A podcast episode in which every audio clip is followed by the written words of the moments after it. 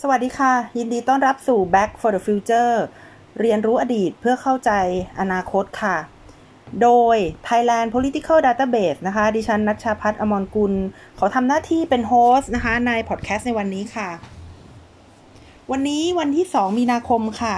อยากจะมาขอเชิญท่านผู้ฟังนะคะ คุยในเรื่องอนาคตใหม่ อนาคตเราค่ะ วันนี้นะคะก็จะพูดใน 3 ประเด็นค่ะ ประเด็นแรกก็คือเรื่องของการรีวิวนะคะ การชุมนุมของนักศึกษาไทย หลังจากการยุบพักอนาคตใหม่ ซึ่งประเด็นนี้นะคะเป็นประเด็นที่มีความสำคัญมาก แล้วก็สำหรับผู้ที่ติดตามข่าวทางการเมืองเนี่ย ก็จะเห็นว่านี่คือการเปลี่ยนแปลงนะคะทางการเมืองที่ส่งผลกระทบอย่างลึกซึ้งนะคะ อาจจะส่งผลกระทบมากกว่าเหตุการณ์ การอภิปรายไม่ไว้วางใจรัฐบาลที่เกิดขึ้นเมื่อสัปดาห์ที่แล้วอีกค่ะ แล้วเราก็จะมาเฝ้าดูกันนะคะว่าการชุมนุมของนักศึกษาเนี้ยจะเกิดผลกระทบอะไร ประเด็นที่ 2 ค่ะ ก็คือมาดูกันว่า ในการชุมนุมนะคะ หรือว่าการแสดงกิจกรรมของนักศึกษาเนี่ยในอดีตเนี่ยนะคะ จบลงยังไงดิฉันมีสเปกตรัมที่ออกมาหลายแบบนะคะ แบบแรกค่ะ ก็คือแบบที่นักศึกษาชนะนะคะ ในแบบที่นักศึกษาชนะเนี่ยเห็นตัวอย่างของการชุมนุมขับไล่ ไม่ใช่ขับไล่สิคะ การชุมนุมเพื่อกดดันให้รัฐบาลสหรัฐอเมริกา ถอนกองกำลังของตัวเองนะคะ ออกมาจากประเทศเวียดนาม ในปีคศ 1970 นะคะนี่คือฝั่งหนึ่ง สมมุติว่าเป็นด้านด้านซ้ายมือสุดนะคะ ด้านมือขวาสุดนะคะ ก็คือเหตุการณ์ เทียนอันเหมินนะคะ เหตุการณ์เทียนอันเหมินซึ่งในที่สุดแล้วนักศึกษาก็พ่ายแพ้นะคะ นี่คือคนละสเปกตรัมนะคะะการชุมนุมเพื่อให้สหรัฐอเมริกาถอนกองกำลังตัวเองออกมาจากเวียดนามที่ Kent State University นะคะมรัฐโอไฮโอเนี่ย ก็คือด้านซ้ายมือนะคะ สมมติว่าเราเปรียบเทียบว่าด้านซ้ายมือ ส่วนขวามือเนี่ย ก็คือการชุมนุมที่เทียนอันเหมินนะคะ แต่ว่ามันไม่ได้มีผลแค่ 2 แบบนี้นะคะ มันมีผลอีกหลายแบบด้วยนะคะตัวที่ถัดออกมาจาก Kent State นะคะก็คือการชุมนุมของนักศึกษาที่กวางจูนะคะ ในปี 1980 ค่ะ หลาย ๆ คนก็คงจะได้เข้าใจนะคะ แล้วก็ศึกษาประวัติ ของการชุมนุมทางการเมืองของนักศึกษาที่กวางจูไปแล้ว ในช่วงที่คุณไผ่นะคะ ได้รับรางวัลนนี้นะคะ ได้รับรางวัลที่เขาจะมีให้ทุกๆปีนะคะสำหรับผู้ที่เรียกร้องนะคะแล้วก็แสดงกิจกรรมเพื่อสิทธิมนุษยชนค่ะ อีกอันนึงนะคะที่น่าสนใจนะคะ นอกจากกวางจูแล้วก็เป็นเรื่องของเวียดนามนะคะ สงครามเวียดนามที่ นักศึกษานะคะ ชาวเวียดนามเนี่ยลุกขึ้นมาขับไล่เจ้าอาณานิคมนะคะ แล้วก็ขับไล่อิทธิพลของสหรัฐอเมริกาให้ออกไปจากเวียดนาม ในกิจกรรมของนักศึกษานะคะของเวียดนามเนี่ยน่าจะใกล้เคียงกับ 14 ตุลามากนะคะ เดี๋ยวดิฉันจะอธิบายว่าทำไมดิฉันถึงเอามันมาไว้ในสเปกตรัมเดียวกันนะคะ แล้วก็เหตุการณ์สุดท้ายนะคะ ก็จะเป็นเหตุการณ์ของประเทศไทยเราเองนะคะ ในวันที่ 6 ตุลานะคะ พศ 2519 ค่ะ เพราะฉะนั้นเราก็จะพูดนะคะ มี Kent State นะคะ มีเทียนอันเหมิน มีกวางจูนะคะ มีเวียดนามนะคะ แล้วก็มี 14 ตุลานะคะ แล้วก็ 6 ตุลา แล้วประเด็นที่ 3 นะคะที่ฉันก็จะมาบอกว่าการชุมนุมของนักศึกษาในครั้งนี้เนี่ย มันมีอะไรที่แตกต่างไปนะคะ จากการชุมนุมของ นักศึกษาที่ผ่านมา แล้วก็ทำไม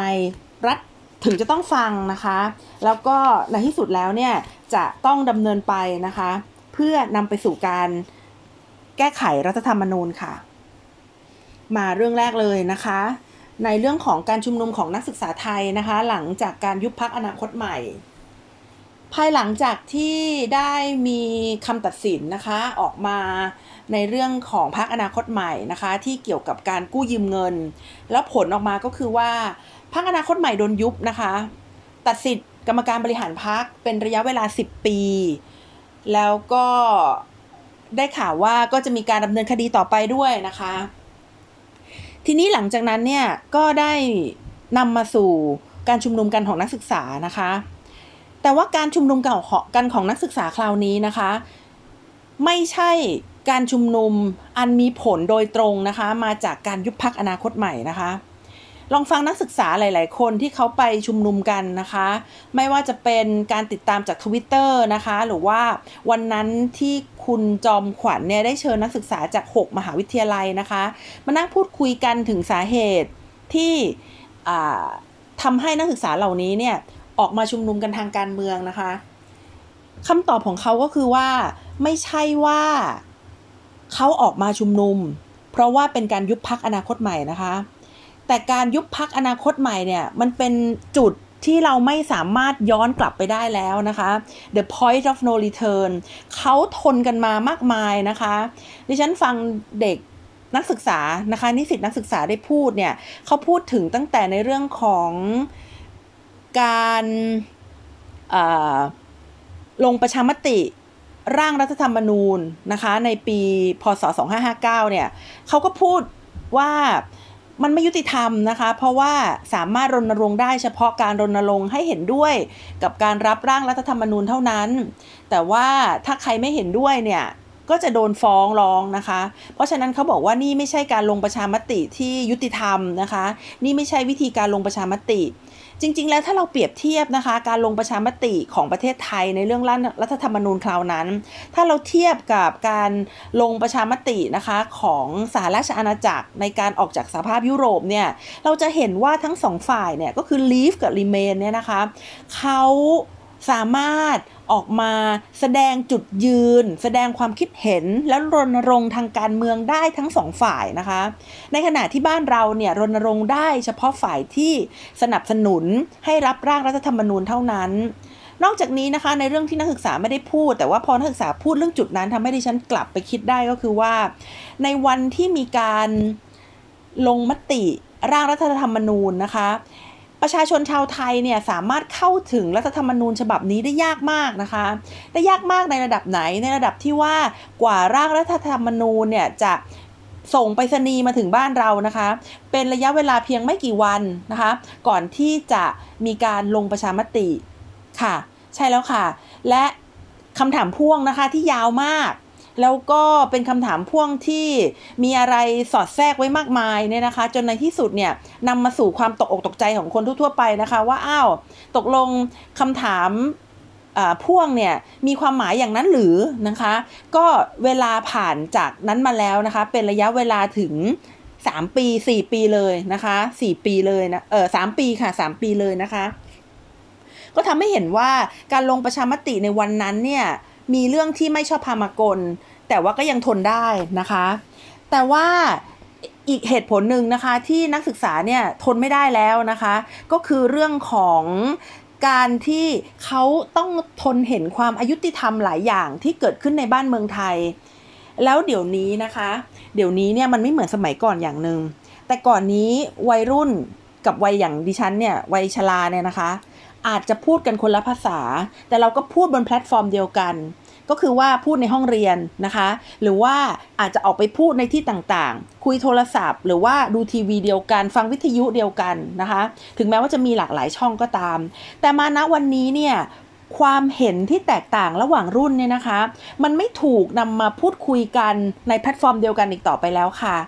แม้กระทั่งโซเชียลมีเดียนะคะ ยังมีการแบ่งอายุเลย ดิฉันเนี่ย ซึ่งเป็นผู้ชราเนี่ยนะคะ ก็จะชอบเล่นไลน์ชอบเล่น Facebook ในขณะที่วัยรุ่นเขาก็จะไปอยู่กันใน Twitter นะคะ ซึ่ง 2 จุดเนี้ยที่ทำให้มีการพูดคุยกันน้อยลงนะคะ เพราะว่าอยู่ในแพลตฟอร์มเดียวกัน มันก็ยิ่งถ่างให้ความคิดทางการเมืองที่แตกต่างกันเนี่ย มันแตกต่างกันมากกว่าเดิมเข้าไปอีกค่ะ ประเด็นต่อมานะคะ จะนองเลือดไหมนะคะ หรือว่าจะหยุดลงที่การเปิดไฟแฟลชที่มือถือ เหตุการณ์จะเป็นยังไงต่อไปนะคะดิฉันก็บอกแล้วว่าได้มีเหตุการณ์ในอดีตนะคะ ซึ่งเป็นการชุมนุมของนักศึกษาเนี่ยอยู่หลายเหตุการณ์นะคะ จะมาเล่าให้ฟัง ลองมาเล่าเหตุการณ์ที่รัชนะก่อนนะคะ ก็คือเหตุการณ์ในปี 1989 นะคะที่ จัตุรัสเทียนอันเหมินนะคะ เหตุการณ์นี้เกิดขึ้นที่เมืองหลวงของประเทศเลยนะคะ ก็คือกรุงปักกิ่งปักกิ่งนะคะปักกิ่ง ประชาชนนักศึกษาเนี่ยนะคะ เป็นหลักเนี่ยออกมาประท้วงรัฐบาลคอมมิวนิสต์นะคะ โดยการไม่เข้าห้องเรียนนะคะ แล้วก็ยังมีการอดอาหารด้วยนะคะ คือเริ่มประท้วงเนี่ยในช่วงประมาณเดือนเมษายนนะคะ กลางๆ กลางเดือนหลังสงการนะคะ วันที่ 18 เมษายนนะคะ หลังสงการแต่ก็ไม่เกี่ยวกับสงการนะคะ แต่หมายความว่ามันมันเป็นจุดที่ทำให้ดิฉันจำได้นะคะะเขามาประท้วงการอดอาหารนะเออตอนตอนแรกไม่เข้าห้องเรียนก่อนนะคะ แล้วก็อีกประมาณเดือนหนึ่งต่อมาก็เริ่มอดอาหารนะคะ แล้วก็ต้องการให้รัฐบาลเนี่ยเข้ามาร่วมเจรจาด้วยนะคะ ต่อมาก็มีการเดินขบวนนะคะ ตอนช่วงนั้นที่ฉันเห็นนะคะ เห็นผ่านทางทีวีเนี่ย เห็นกลุ่มนักศึกษาจำนวนมหาศาลนะคะ ออกมาเดินรณรงค์นะคะ เพื่อที่จะให้รัฐบาลเนี่ยออกมาคุยด้วยต่อมาอีกประมาณครึ่งเดือนนะคะ รัฐบาลได้ตัดสินใจใช้กำลังเลยนะคะ ใช้กำลังเลยนะคะ โดยการนำรถถังเข้ามาค่ะถ้านักศึกษามาขวางรถถังเนี่ย ภาพที่ดิฉันเห็นแล้วยังจดจำอยู่ในสายตาจนถึงทุกวันนี้นะคะ ก็คือรถถังไม่หยุดค่ะ นักศึกษามานอนขวาง แต่ไม่หยุดนะคะ ไม่หยุดก็คือ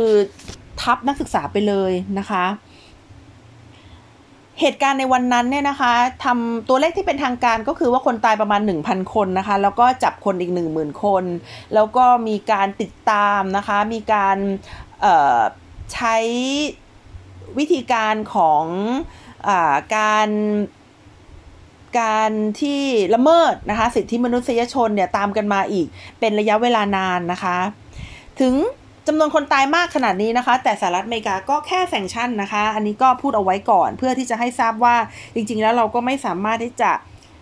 ทำให้ใครนะคะ เข้ามาแทรกแซงได้แล้วจริง ๆ ก็ไม่ควรให้แทรกแซงด้วย เพราะว่าถ้าแทรกแซงไปเราก็อาจจะจบกับซีเรียได้นะคะ อีกเหตุการณ์หนึ่งที่คล้ายๆ กับเทียนอันเหมินนะคะ ก็คือเรื่องของไวโรสโซซายตี้นะคะ ซึ่งเกิดขึ้นมานานแล้วนะคะ ประมาณ 70 ปีแล้วเนี่ย ที่ประเทศเยอรมนี ในสมัยนั้นนะคะ ก็มีกลุ่มนักศึกษาที่อยู่ในมหาวิทยาลัยมิวนิกนะคะ ออกใบปลิวต่อต้านนาซีนะคะ ออกมาประมาณ 6 ใบนะคะ แล้วก็แจกจ่ายให้กับมหาวิทยาลัยต่างๆ ในเยอรมัน ผลก็คือว่าผู้นำนักศึกษาโดนจับนะคะ แล้วก็ถูกฆ่าตายนะคะสองเหตุการณ์นี้อยู่ด้านขวาสุดนะคะ ก็คือบอกว่าจบลงที่ความพ่ายแพ้ของนักศึกษาค่ะ ลองมองอีกด้านหนึ่งบ้างนะคะชัยชนะของนักศึกษาก็มีนะคะ ในปี 1970 ค่ะ มีการเดินขบวนเพื่อการต่อต้านสงครามเวียดนามนะคะ ในปีนั้นเนี่ยนะคะ ในปี 1970 เนี่ยสหรัฐอเมริกาเริ่มบุกกัมพูชานะคะ เริ่มบุกกัมพูชาแล้ว ก็ทำให้เหตุการณ์เนี่ยมันรุนแรงขึ้น คือจริง ๆ แล้วก่อนหน้านั้นเนี่ยนะคะสหรัฐอเมริกาเนี่ยได้เข้า กองกำลังทหารนะคะนำกองกำลังทหารเนี่ยไปวางไว้ที่เวียดนามนะคะเอานำกองกำลังทหารไปวางไว้ที่เวียดนาม แล้วทหารสหรัฐอเมริกาเนี่ยนะคะ เสียชีวิตเนี่ยประมาณเดือนละหนึ่งพันคนมันมันไม่น่าจะเป็นเรื่องที่ควรจะเกิดขึ้นนะคะ เพราะว่าสหรัฐอเมริกาในตอนนั้นเนี่ยไม่ได้มีผลประโยชน์อะไรที่เวียดนามนะคะ หมายถึงผลประโยชน์ของประชาชนนะคะ ไม่ใช่ผลประโยชน์ของใครบางคนนะคะ แต่ว่าทำให้ลูกหลานชาวอเมริกันตายในเวียดนามถึงเดือนละ 1,000 คนนะคะ ถึงได้เกิดความพยายามที่จะต่อต้านสงคราม แล้วก็ต้องการให้สหรัฐอเมริกาเนี่ยถอนตัวออกจากยุทธภูมินะคะที่เวียดนาม ในตอนนั้นนะคะประธานาธิบดีของสหรัฐอเมริกาเนี่ยชื่อลินดอนจอห์นสันนะคะเขาไม่ฟังนะคะแล้วก็มีการรณรงค์นะคะ ทั่วประเทศเลยนะคะ อย่างเช่นมาตินลูเทอร์คิง ซึ่งเป็นผู้นำคนผิวดำนะคะ ก็ออกมา ต่อต้านนะคะ ที่สหรัฐอเมริกามีการต่อต้านสงครามเวียดนามนะคะมากมาย มีการใช้กำลังกันด้วยนะคะ แล้วก็มีการใช้ทหารเข้าคุมสถานการณ์ด้วย ไม่น่าเชื่อนะคะ ที่กรุงวอชิงตันนะคะ แล้วก็ที่ชิคาโกนะคะ ในปี 1970 ก็คือในปีที่นักศึกษาออกมาร่วมรณรงค์นะคะ ตอนแรกบอกว่าจะถอนกำลัง แต่ว่านิกสันนะคะเขาเข้าไปบุกเพิ่มนะคะ แล้วก็เข้าไปบุกในกัมพูชานะคะ แล้วก็เหตุการณ์เนี่ยมันก็ร้ายร้ายแรงขึ้นมาเรื่อยๆนะคะนักเรียนนะคะใน Kent State โอไฮโอนะคะ ประท้วงแล้วก็มีการประทะกับตำรวจนะคะ มีการตีกันนะคะ แล้วก็มีการยิงแก๊สน้ำตาจนมีการสูญเสียนะคะ ก็คือนักศึกษาเนี่ยสี่คนได้เสียชีวิต แต่หลังจากนั้นนะคะหลังจากนั้นเหตุการณ์ก็คือว่าได้มีการยอมถอนกองกำลังทหารไปนะคะ แต่ก็คือคือมีหลายทฤษฎีนะคะว่าเกิดอะไรขึ้นบางทีบางคนก็บอกว่าสหรัฐอเมริกาเนี่ยถอนก่อนนะคะที่เวียดนามใต้เนี่ยจะจนมุมนะคะแล้วก็สู้เวียดนามเหนือไม่ได้ แต่บางคนก็บอกว่า เป็นเพราะว่าเวียดนามใต้เนี่ยเริ่มที่จะสู้เวียดนามเหนือไม่ได้สหรัฐอเมริกาก็เลยต้องถอนนะคะ ตรงนี้ก็ยังเป็นที่ถกเถียงกันอยู่ แต่สิ่งที่วันนี้เนี่ยทำไมถึงต้องพูดเรื่อง Kent State University เนี่ยต้องการที่จะมาพูด เพราะว่าจุดจุดนี้นะคะ การประท้วงของนักศึกษาที่โอไฮโอเนี่ยนะคะในการรณรงค์ให้กองกำลังสหรัฐอเมริกาถอนตัวออกมาจากสงครามเวียดนามเนี่ยมันทำให้ดูเป็น ดูเป็นไอดอลนะคะ ดูเป็นความสำเร็จแล้วก็ดูเป็นเส้นทางที่นักศึกษาในประเทศอื่นจะเดินตามนะคะ ก็คือเป็นจุดเริ่มต้นของความสำเร็จของนักศึกษานะคะที่จะลุกขึ้นมารณรงค์เพื่อขับไล่การตัดสินใจนะคะที่เป็นเผด็จการหรือว่าการละเมิดสิทธิมนุษยชน เหตุการณ์ต่อไปนะคะที่อยากจะเล่าให้ฟังเนี่ยนะคะ ก็คือเหตุการณ์ที่กวางจูค่ะ เหตุการณ์ที่กวางจูนะคะห่างจากเหตุการณ์ที่โอไฮโอในประมาณ 10 ปีนะคะ เหตุการณ์นี้เกิดขึ้นนะคะในวันที่ 18 พฤษภาถึง 27 พฤษภานะคะ 1980 จริงๆแล้วบรรยากาศต่อต้านเผด็จการในกในในในเกาหลีใต้เนี่ยนะคะ ไม่ได้เกิดขึ้นในปี 1980 นะคะ คือมันเกิดขึ้นก่อนหน้านั้นแล้ว เพราะว่า เวียดนามเอ่อขอโทษค่ะเกาหลีใต้เนี่ยถูกปกครองด้วยเผด็จการเป็นระยะเวลานานนะคะ โดยเผด็จการคนหนึ่งที่เราได้ยินชื่อมานานแสนนานเนี่ยนะคะ ก็คือปาร์คจุงฮีนะคะเขาอยู่ในตำแหน่งถึง 18 ปี โอ้โห นานมากนะคะ ก็คือบางบางคนบอกว่า 5 ปีก็เหนื่อยแล้วนะคะ แต่ปาร์คจุงฮีเนี่ยอยู่ถึง 18 ปีนะคะเอ่อ เขาถูกรอบสังหารนะคะในปลายปี 1979 นะคะ แล้วหลังจากนั้นเนี่ยก็มีประธานาธิบดีนะคะ ชอยฮายูฮาเนี่ยนะคะ แต่ว่าอยู่ในตำแหน่งได้ไม่นานนะคะ ก็ถูกรัฐประหารนะคะ แป๊บเดียวนะคะ อยู่ได้ไม่กี่ไม่ไม่กี่วันไม่กี่เดือนเนี่ยนะคะ ถูกรัฐประหารโดยผู้บัญชาการกองทัพบบกในสมัยนั้นนะคะ ก็คือชุนดูฮวานนะคะ ก็สามารถรัฐประหารแล้วก็ยึดอำนาจนะคะ ในปี 1979 ก็ปีเดียวกันนะคะ แต่ว่าเออเป็นปลายเดือนเข้าไปใหญ่นะคะ ก็คือปลายปลายปีเข้าไปใหญ่ก็คือปักจุงฮีเนี่ย ถูกรอบสังหาร 26 ตุลานะคะ 1979 แล้วก็มีการรัฐประหารอีกรอบหนึ่งนะคะ โดยชุนดูฮวานใน 12 ธันวานะคะ 1979 ก็เป็นเหตุการณ์สำคัญที่เกิดขึ้นในช่วงปลายปี 1979 ทั้งนั้นเลยนะคะ ทีนี้ประชาชนเนี่ยตอนแรกเนี่ยที่พยายามต่อต้านปักจุงฮีเนี่ยนะคะ ก็ต่อต้านกันมากในเกาหลีใต้นะคะ แต่ว่าการ การการโดนรอบสังหารเนี่ยนะคะ ของปาร์คจุงฮีเนี่ยทำให้บรรยากาศของการต่อต้านเผด็จการเนี่ยผ่อนคลายลง เพราะคิดว่าพอปาร์คจุงฮีตายไปเนี่ยประเทศจะสามารถขยับไปเป็นประชาธิปไตยได้นะคะ เช่นเดียวกันนะคะ เมื่อนักศึกษาเนี่ยออกมารณรงค์ลดน้อยลงเนี่ยนะคะ การกำราบนักศึกษาเนี่ยก็ผ่อนคลายลงไปด้วยนะคะ แล้วก็นักศึกษาเนี่ยก็เริ่มตั้งขบวนการนิสิตนักศึกษาในมหาวิทยาลัยของตัวเองนะคะ เพื่อรณรงค์นะคะ ให้ยุติกฎอายการศึกนะคะ แล้วก็มีเรื่องของค่าแรงขั้นต่ำมาด้วยทำไมนักศึกษากับยูเนียนนะคะ หรือนักศึกษากับสาภาพแรงงานก็ถึงทำงานร่วมกัน เพราะว่า ท้ายที่สุดแล้วนะคะ เมื่อนักศึกษาเรียนจบเขาก็จะไปเป็นแรงงาน เพราะฉะนั้นนอกจากการยุติกฎอายการศึกแล้วสิ่งหนึ่ง ที่นักศึกษาพยายามที่จะต่อสู้นะคะ ก็คือเรื่องของค่าแรงขั้นต่ำแล้วก็เรื่องของเสรีภาพในการแสดงออกนะคะ ก็พยายามที่จะรณรงค์นะคะผลักดันในเรื่องเหล่านี้ ทีนี้นะคะทีนี้เกิดอะไรขึ้นที่กวางจูนะคะเเรื่อง ที่กวางจูเนี่ยเป็นเรื่องที่สะเทือนใจมากนะคะวันที่ 15 พฤษภาคมนะคะ ปี 1980 เนี่ย คนชุมนุมนะคะ คนชุมนุมเนี่ยประมาณ 1 0 0 0 0แสนคนเลยนะคะ แล้วก็เกิดการประทะกันนะคะระหว่างนักศึกษานะคะหน้ามหาวิทยาลัยแห่งชาติชนนำเนี่ยนะคะ แล้วก็ชุนดูฮวานเนี่ยนะคะ ซึ่งเป็นหัวหน้ารัฐประหารเนี่ยนะคะ ก็นำทหารเข้ามานะคะ เกิดการนองเลือดนะคะ แล้วก็เกิดสงครามกลางเมืองนะคะ ทีนี้ประเด็นที่น่าน่าแปลกใจนะคะ แล้วก็คือถ้าได้อ่านถึงตรงนี้เนี่ยนะคะ จะรู้สึกอึ้งไปเลยนะคะ ก็คือว่า นักศึกษากับประชาชนในกวางจูนะคะ ร่วมมือกัน แล้วก็สามารถยึดเมืองได้นะคะ ยึดเมืองได้ คนในกวางจูเนี่ย ยอมนะคะ ยอมที่จะให้ทหารเนี่ยปิดเมืองนะคะ ทหารนี่เขาเขาเขาปิดเมืองกวางจูนะคะ แต่ว่าประชาชนในเมืองกวางจูเนี่ยเขาพร้อมใจกันนำอาหารทั้งหมดนะคะ ที่เขามีเนี่ยออกมาแบ่งปันกัน ไม่เป็นไรนะคะเขาจะยันเขาจะยันนะคะเขาจะยันกับรัฐบาลเผด็จการเนี่ยจะยันให้ได้นะคะและถึงแม้ว่ากวางจูจะถูกปิดล้อมนะคะ กวางจูจะถูกปิดล้อมนะคะ แต่คนข้างในแล้วก็นักศึกษาเนี่ยเขาสามัคคีกันร่วมมือกันนะคะ พยายามแยกย้ายกันนะคะะทำหน้าที่ในด้านต่างๆ คือยันเมืองเอาไว้นะคะ แม้กระทั่งทรัพย์สินส่วนตัวของแต่ละคนเนี่ยก็จะถูกนำมาบริจาคนะคะ เพื่อเอามาทำกำแพงกั้นนะคะ ไม่ให้ทหารเข้ามา ต่อมานะคะการชุมนุมนะคะก็เพิ่มระดับมากขึ้นนะคะรัฐบาลก็อยากที่จะเข้าไปยึด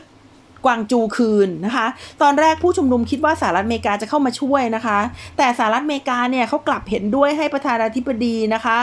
ชุนเนี่ยเคลื่อนกองกำลังทหารจากเขตเหนือนะคะก็คือเอ่อกองกำลังทหารของเกาหลีใต้เนี่ยเขาจะยันไว้อยู่ทาง เหนือของประเทศนะคะ ก็คือยันกับเกาหลีเหนือไว้ แต่ว่ารัฐบาลสหรัฐอเมริกาเนี่ยกับเห็นด้วยนะคะ ให้นำกองกำลังจากตอนเหนือของประเทศเนี่ยมายึดกวางจูคืนนะคะ ซึ่งถึงแม้ว่าประชาชนทั้งเมืองเขาจะร่วมมือกันปกป้องเมืองของเขานะคะ แต่ก็ไม่สามารถที่จะทานทนกองกำลังนะคะของ ของทางทหารได้นะคะ ในที่สุดในที่สุดนะคะ ก็ยึดเมืองกวางจูได้นะคะ คิมแดจุงซึ่งเป็นผู้นำนักศึกษาในตอนนั้นเนี่ยเขาก็ถูกตัดสินให้มีความผิดนะคะ แล้วก็ถูกลงโทษให้ประหารชีวิตนะคะ แต่ว่านานาชาติเนี่ยก็เข้ามากดดันนะคะ แล้วก็คิมแดจุงก็เลยโดนโทษแค่จำคุกตลอดชีวิตนะคะ ภายหลังจากเหตุการณ์นั้นเนี่ยได้มีการเคลื่อนไหวอย่างต่อเนื่องนะคะทำไมดิฉันถึงเอากวางจูเนี่ยมาอยู่ใกล้กับเคนสเตทเพราะว่าคิดว่าถึงแม้ว่าวันถึงแม้ว่าจะไม่สามารถยันเมืองกวางจูไว้ได้นะคะ คือถึงแม้ว่าจะจะจะถูกตีจนแตกนะคะ แต่การเคลื่อนไหวเนี่ยมันไม่ได้หยุดอยู่ที่การตีให้แตกของฝ่ายการเมืองนะคะ ผู้คนก็ยังยืนหยัดนะคะ ที่จะต่อสู้เพื่อประชาธิปไตยนะคะ การเคลื่อนไหวเนี่ยทางการเมืองเนี่ยก็เกิดขึ้นนะคะอย่างต่อเนื่องจนในที่สุดนะคะ ได้มีการเลือกตั้งประธานาธิบดีในปีคศ 1987 นะคะ ก็ได้เป็นจุดเปลี่ยนผ่านที่ทำให้เกาหลีใต้นะคะก้าวสู่ประชาธิปไตย เพราะหลังจากนั้นนะคะในปี 1995 เนี่ยก็ได้มีการไต่สวนสาธารณะนะคะ เรื่องกวางจู แล้วก็มีการออกกฎหมายพิเศษว่าด้วยขบวนการประชาธิปไตยค่ะ กฎหมายฉบับนี้ถือว่าเป็นกฎหมายที่แปลกมากนะคะที่ฉันได้อ่านกฎหมายนี้เมื่อประมาณ 8 ปีที่แล้วนะคะ ตอนที่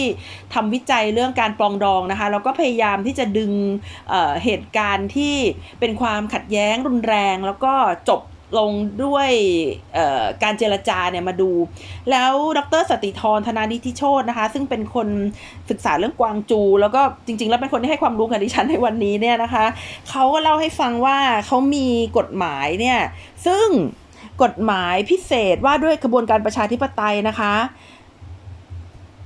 สามารถพิจารณาคดีย้อนหลังได้ด้วยนะคะ ก็คือเหตุการณ์ที่กวางจูเนี่ยมันเกิดในปี 1980 แต่กฎหมายฉบับนี้มันออกมาในปี 1995ยังก็ถามดรสติธรนะคะ บอกว่ามันพิจารณาโทษย้อนหลังได้ยังไงในเมื่อการปราบปรามประชาชนมันเกิดในปี 1980 แต่ว่ากฎหมายฉบับนี้มันออกในปี 1995 มันเกิดหลังจากนั้นตั้ง 15 ปีทำไมกฎหมายฉบับนี้จึงออกได้นะคะ วันนั้นเนี่ยดรสติธรเขาก็เล่าให้ดิฉันฟังว่าสาเหตุที่กฎหมายมีผลย้อนหลังในในในฉบับนี้นะคะ ก็เนื่องจากที่จะให้เป็นสิ่งสอนใจ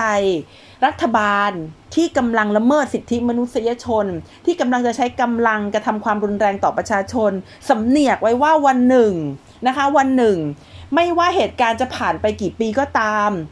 เรื่องที่เกิดขึ้นจะสามารถถูกนำขึ้นมาสะสางกันบนโต๊ะนะคะ แล้วก็ค้นหาความจริงกันได้ค่ะ ผู้ที่สนใจนะคะในเรื่องกวางจูเนี่ยก็สามารถหาอ่านได้นะคะ นี่ก็เป็นโมเดลอีกโมเดลหนึ่ง ซึ่งเริ่มต้นด้วยด้วย การลุกฮือขึ้นของนักศึกษานะคะ แล้วก็เหตุการณ์ก็ผันแปรไป มีประชาชนเข้ามาเห็นด้วยนะคะ เข้ามายอมเสียสละปิดเมืองนะคะ เพื่อที่จะยันกับทหาร แต่ในที่สุดทหารก็ใช้อาวุธนะคะ ซึ่งมี แสนยานุภาพมากกว่าเนี่ยนะคะ เข้ามายึดเมืองกวางจูคืนได้นะคะ แต่หลังจากนั้น 15 ปี ความยุติธรรมนะคะ ถึงจะมาสายแต่ก็มานะคะ ยังไงก็มา ในที่สุดแล้วค่ะ ชุนดูฮวานนะคะ แล้วก็โรแตวูผู้ที่มีบทบาทสำคัญนะคะ ในการทำร้ายนักศึกษาในวันนั้นเนี่ยก็ถูกตัดสินนะคะ ในคดีกบฏนะคะ สังหารหมู่นะคะ แล้วก็ตัดสินโทษประหารชีวิตนะคะ แต่ว่าในที่สุดก็ลดโทษให้เหลือจำคุกตลอดชีวิตนะคะแล้วหลังจากนั้นนะคะในปี 1997 เนี่ย ประธานาธิบดีคิงคิมยังซัมนะคะ ก็ออกมาประกาศอภัยโทษนะคะ ในที่สุดวันที่ 18 พฤษภาเนี่ย ก็เป็นวันที่ระลึกนะคะ ถึงเหตุการณ์ที่กวางจู แต่จุดจุดนี้มันบอกอะไร จุดจุดนี้มันบอกว่านะคะ ต้องมีการรับโทษก่อนนะคะ ถึงมีการอภัยโทษ และไม่ว่าเหตุการณ์จะผ่านมากี่ปี ถ้าสิ่งที่ทำมันเป็นอาชญากรรมต่อมนุษยชาติ มันจะต้องได้รับการแก้ไขค่ะ ต่อไปค่ะ เหตุการณ์ต่อไปนะคะก็คือสงครามเวียดนามนะคะ สงครามเวียดนามเนี่ยเป็นเรื่องที่น่าสนใจมาก เราไม่ค่อยจะรู้กันเท่าไหร่นะคะ หรือว่าพวกท่านผู้ฟังหลายคนอาจจะรู้ดี นะคะ แต่ว่าตัวดิฉันเองเนี่ยก็ต้องบอกได้เลยว่ามาศึกษาเรื่องสงครามเวียดนามจริงๆนะคะ ในช่วงหลังๆมานี่เอง เพราะว่าในช่วงแรกเนี่ยก็ยังมองนะคะว่าเวียดนามเนี่ยเป็นเป็นหมากหนึ่งนะคะที่นำมาทำให้สงครามเย็นในภูมิภาคเนี่ย ไม่ร้อนแรงเกินไปนักนะคะคือคือดิฉันมองเวียดนามแล้วก็เป็นเวียดนามแล้วก็จบ แต่ว่าพอไปเรียนเออเอเชียตอนออกเฉียงใต้ศึกษานะคะ ที่มหาวิทยาลัยแห่งชาติสิงคโปร์เนี่ยตอนนั้นก็ได้อ่านเกี่ยวกับประเทศเวียดนามเยอะทีเดียวเนี่ยดิฉันก็เห็น student uprising นะคะหรือว่าการการเดินขบวนของนักศึกษาที่เวียดนามมีที่น่าสนใจมากทีเดียว แต่ว่าจุดจบมันไม่เหมือนกวางจูนะคะ จุดจบมันมันมันจะดิฉันไม่ ดิฉันมองว่ามันมีความคล้าย 14 ตุลานะคะ เดี๋ยวจะเล่าต่อไปเนี่ย เอาเวียดเอาเอาเอาเอาเวียดนามสั้น ๆ นะคะคือว่าการศึกษาของเวียดนามนะคะ ได้รับการพัฒนาขึ้นมาโดยประเทศฝรั่งเศสนะคะ เพราะว่า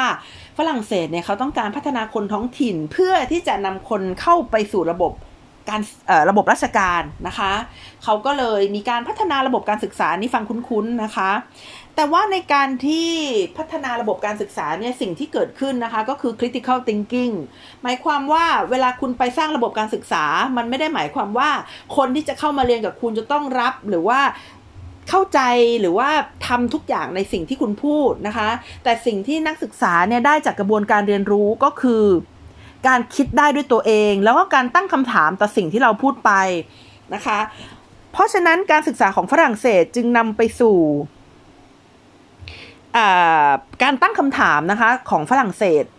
การตั้งคำถามต่อฝรั่งเศสนะคะ ก็มีขบวนการชาตินิยมนะคะ ฝรั่งเศสเขาก็จับนะคะ นักชาตินิยมไปขังไว้นะคะ ก็ยิ่งทำให้คนนักศึกษาชาวเวียดนามนะคะ เกิดความไม่พอใจ แล้วก็มีขบวนการที่ลุกขึ้นมาเพื่อขับไล่อาณานิคม แล้วก็ขับไล่ญี่ปุ่นนะคะ ต่อมาเมื่อฝรั่งเศสออกไปนะคะ แล้วก็สหรัฐอเมริกาเริ่มมามีอิทธิพลในเวียดนามเนี่ย ตรงจุดนี้นะคะ นักศึกษาเนี่ยก็เข้ามาเดินขบวนนะคะขับไล่สหรัฐอเมริกาเนี่ยให้ออกไปจากเวียดนามนะคะ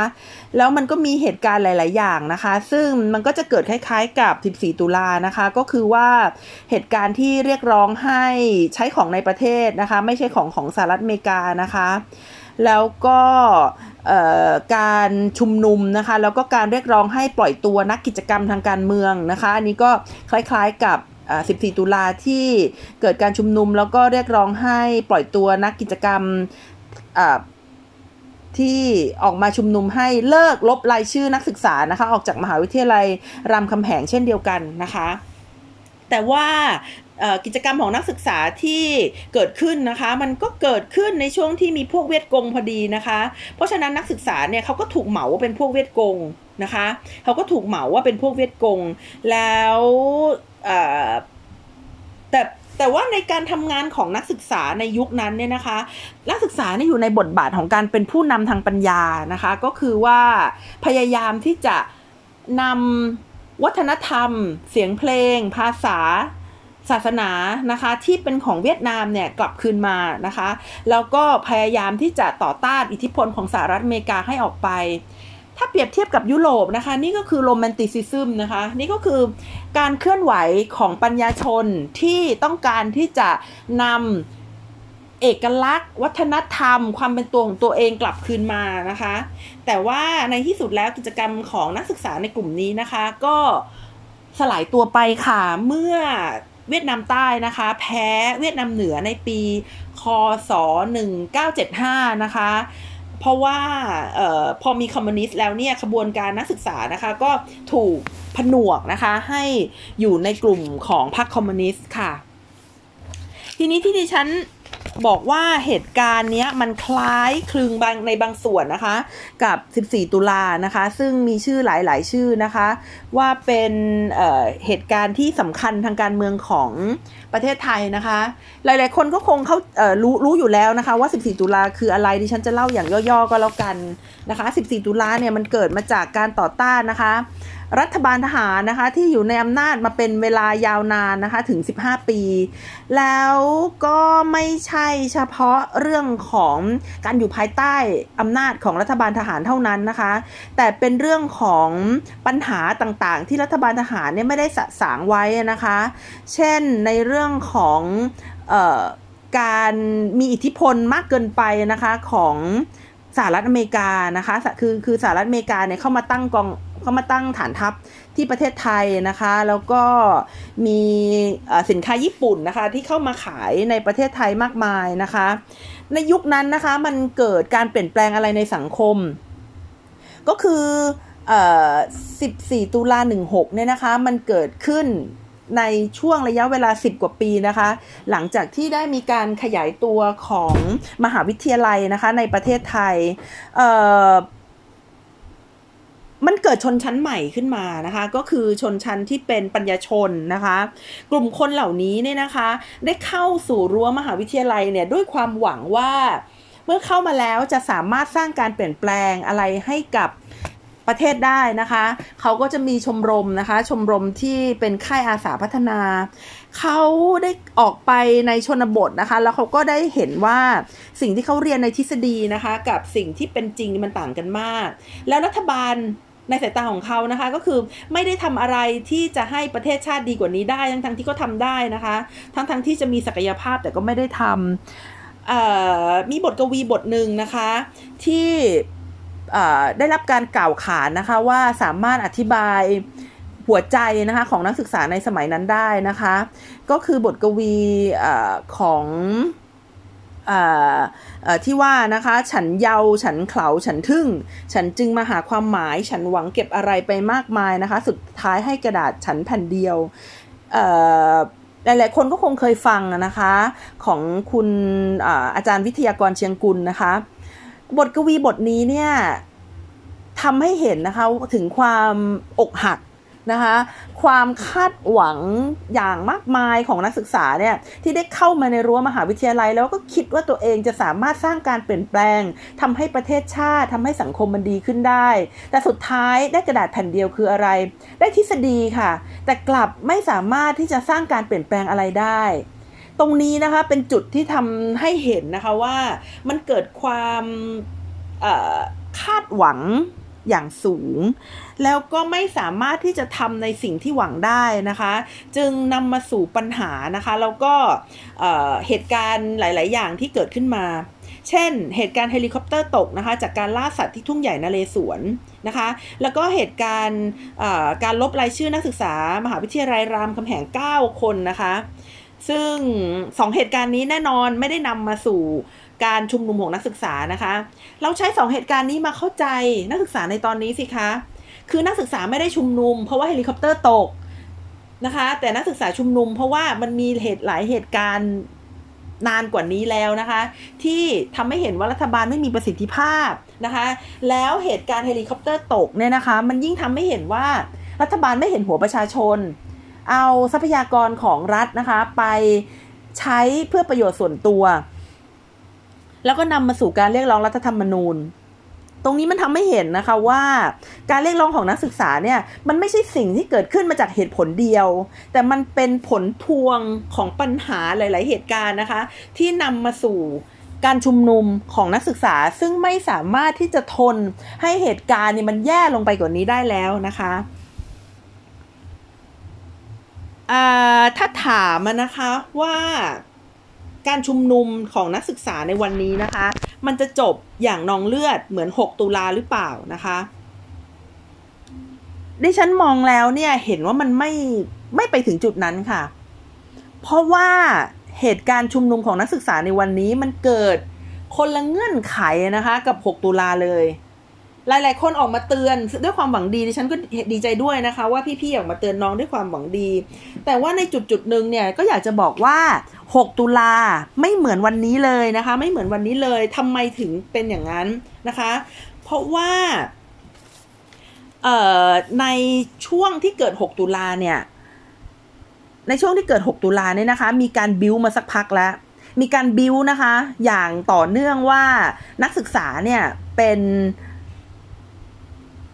เป็นคนที่ไม่ดีนะคะ เป็นคอมมิวนิสต์ เป็นคนที่สามารถฆ่าได้นะคะ ไม่บาปนะคะ แล้วก็มีการใส่ใส่ใส่ไฟนะคะ โดยวิทยุยานเกราะนะคะ แล้วก็หนังสือพิมพ์บางฉบับเนี่ยมานานแล้ว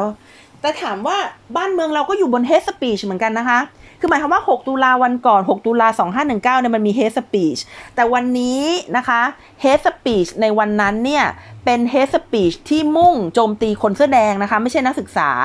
นะคะ มันจึงเป็นเป็นกลุ่มที่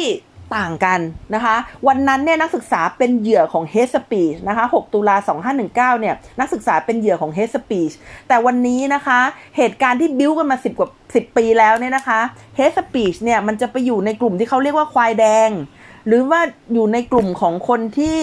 ออกมาเป็นเป็นตาสีตาสาที่ไม่มีใครรู้จักอะคะ่ะ แต่นักศึกษาเขาไม่ได้อยู่ใน hate speech นะคะ ยกเว้นว่าคุณจะสร้างในวันนี้ ซึ่ง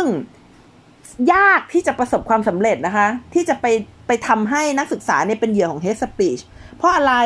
เพราะว่าในวันที่ 6 ตุลา 2519 แล้วก็ในยุคก่อนหน้านั้นที่เขาสร้าง hate speech นะคะ นักศึกษาเนี่ยเป็นชนชั้นใหม่ในสังคม เป็นลูกหลานใครก็ไม่รู้นะคะ เป็นเป็นชนชั้นใหม่ที่เกิดมาเป็นผู้นำทางภูมิปัญญานะคะ แต่ในวันนี้นักศึกษาเนี่ยได้เข้ามากลมกลืนในวิถีชีวิตของประชาชนคนไทย จนนักศึกษาไม่ได้เป็นอีกชนชั้นหนึ่งอีกต่อไปแล้วนะคะ นักศึกษาคือใคร นักศึกษาคือลูกหลานเรานะคะ เพราะฉะนั้นคนที่ไปเรียกร้องเนี่ยก็คือคนที่เป็นลูกหลานเราเขาไม่ใช่คนที่ต่างออกไปเขาไม่ใช่พวกเวียดกงเขาไม่ใช่คนที่อยู่ใน ภาวะคุกคามของภัยจากภายนอกประเทศนะคะ แต่เขาคือเลือดเนื้อของเรา จริง ๆ แล้วนักศึกษาก็คืออนาคตของเรานะคะเขาก็คือคนที่จะพัฒนาประเทศไป หลังจากที่เราได้ตายลงนะคะ ซึ่งก็ไม่กี่ปีหลังจากนี้ไป นักศึกษานะคะในยุค6 ตุลา 2519 เนี่ย เป็นเหยื่อหลายอย่าง นอกจาก hate speech แล้วเนี่ย นักศึกษายังเป็นเหยื่อของการตกต่ำทางเศรษฐกิจอีก ในช่วงนั้นนะคะ ในยุคทศวรรษที่ 1970 เนี่ย มันเกิดวิกฤตน้ำมันสองครั้งเลยนะคะ มันเกิดวิกฤตภาวะเงินเฟอ้อของน้ำมันสองครั้ง และยังเกิดเหตุการณ์ที่นักศึกษาเนี่ยเพิ่งจะขับไล่ทหารสหรัฐอเมริกาออกไปจากประเทศ แต่จริง ๆ แล้วสาเหตุที่สหรัฐอเมริกาฐานทัพอเมริกาออกไปนะคะเพราะแพ้สงคราม ไม่ได้ออกไปเพราะนักศึกษา แต่ว่ามันเป็นเหตุการณ์ที่เกิดขึ้นพร้อมกันไงคะ นักศึกษารณรงค์ แล้วหลังจากนั้นสหรัฐอเมริกาก็ถอนกองกำลังออกไป ทีนี้ตอนที่สหรัฐอเมริกาถอนกองกำลังออกไปเนี่ยเศรษฐกิจของไทยที่เคยพึ่งพาสหรัฐอเมริกาอย่างมากเนี่ยนะคะ ก็เกิดฟุบขึ้นมาอย่างอย่างกระทันหัน นักศึกษาก็เลยเป็นเหยื่อของสังคมในทางเศรษฐกิจไงคะว่าเป็นตัวที่มาขับไล่โอกาสทางเศรษฐกิจก็คือฐานทัพอเมริกาให้ออกไปจากประเทศไทย เพราะฉะนั้น 2 จุดแล้วนะคะ จุดแรกก็คือเรื่องของอ การ create hate speech นะคะที่เกิดขึ้นก่อนหน้านั้น จุดที่ 2 ก็คือนักศึกษาเนี่ยถูกมองว่านอกจากจะไม่ทำอะไรเลยแล้วนะคะ ก็ยังทำให้โอกาสทางเศรษฐกิจของประเทศไทยในยุคนั้นนะคะ ต้องหลุดลอยออกไปอีกนะคะ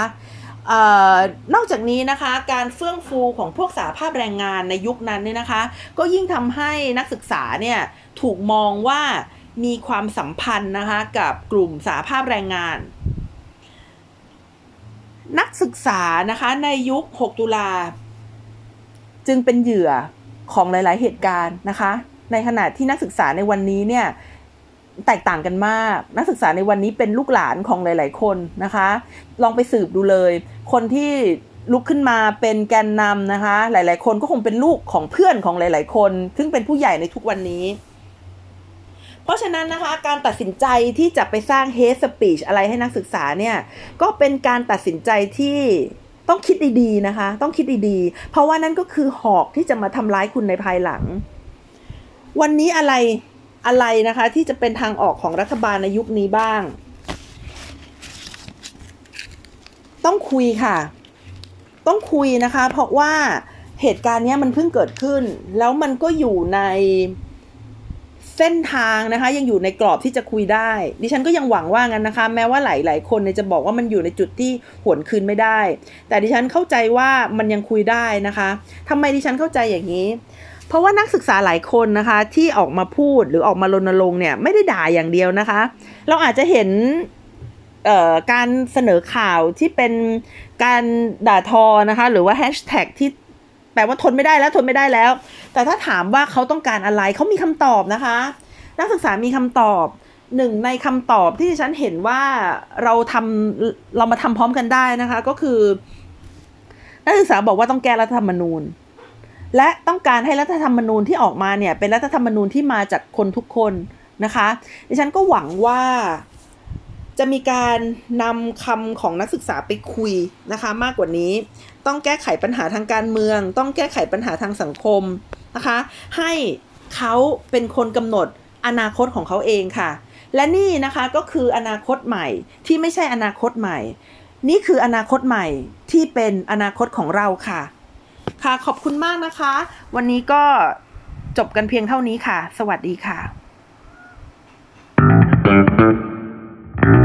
Thank you.